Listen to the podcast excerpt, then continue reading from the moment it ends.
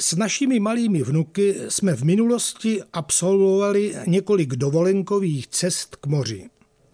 Ten nejmenší se nikdy nezajímal o nic jiného, než jestli tam bude, jak on tehdy říkal, togobán.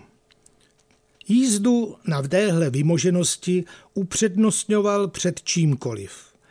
Nenadchlo ho Řecko ani Turecko, kde tobogány nebyly, ale nadšen byl v Bulharsku, kde přímo u pláže byl poměrně vysoký tobogán.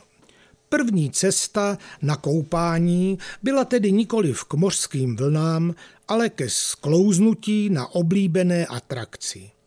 Vzpomněl jsem si na tuhle zálibu dnes už dospělého vnuka, když v zábavném pořadu vyprávěl herec a muzikant Václav Kopta, jak dopadl, když se jednou osmělil k jízdě na téhle atrakci.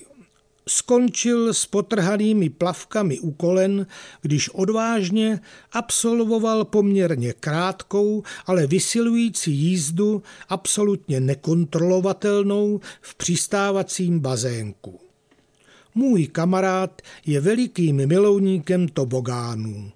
Navzdory slušnému věku, 75 má za sebou, i značné hmotnosti, se 150 kilogramy, vyhledává adrenalinovou zábavu tohoto druhu pořád.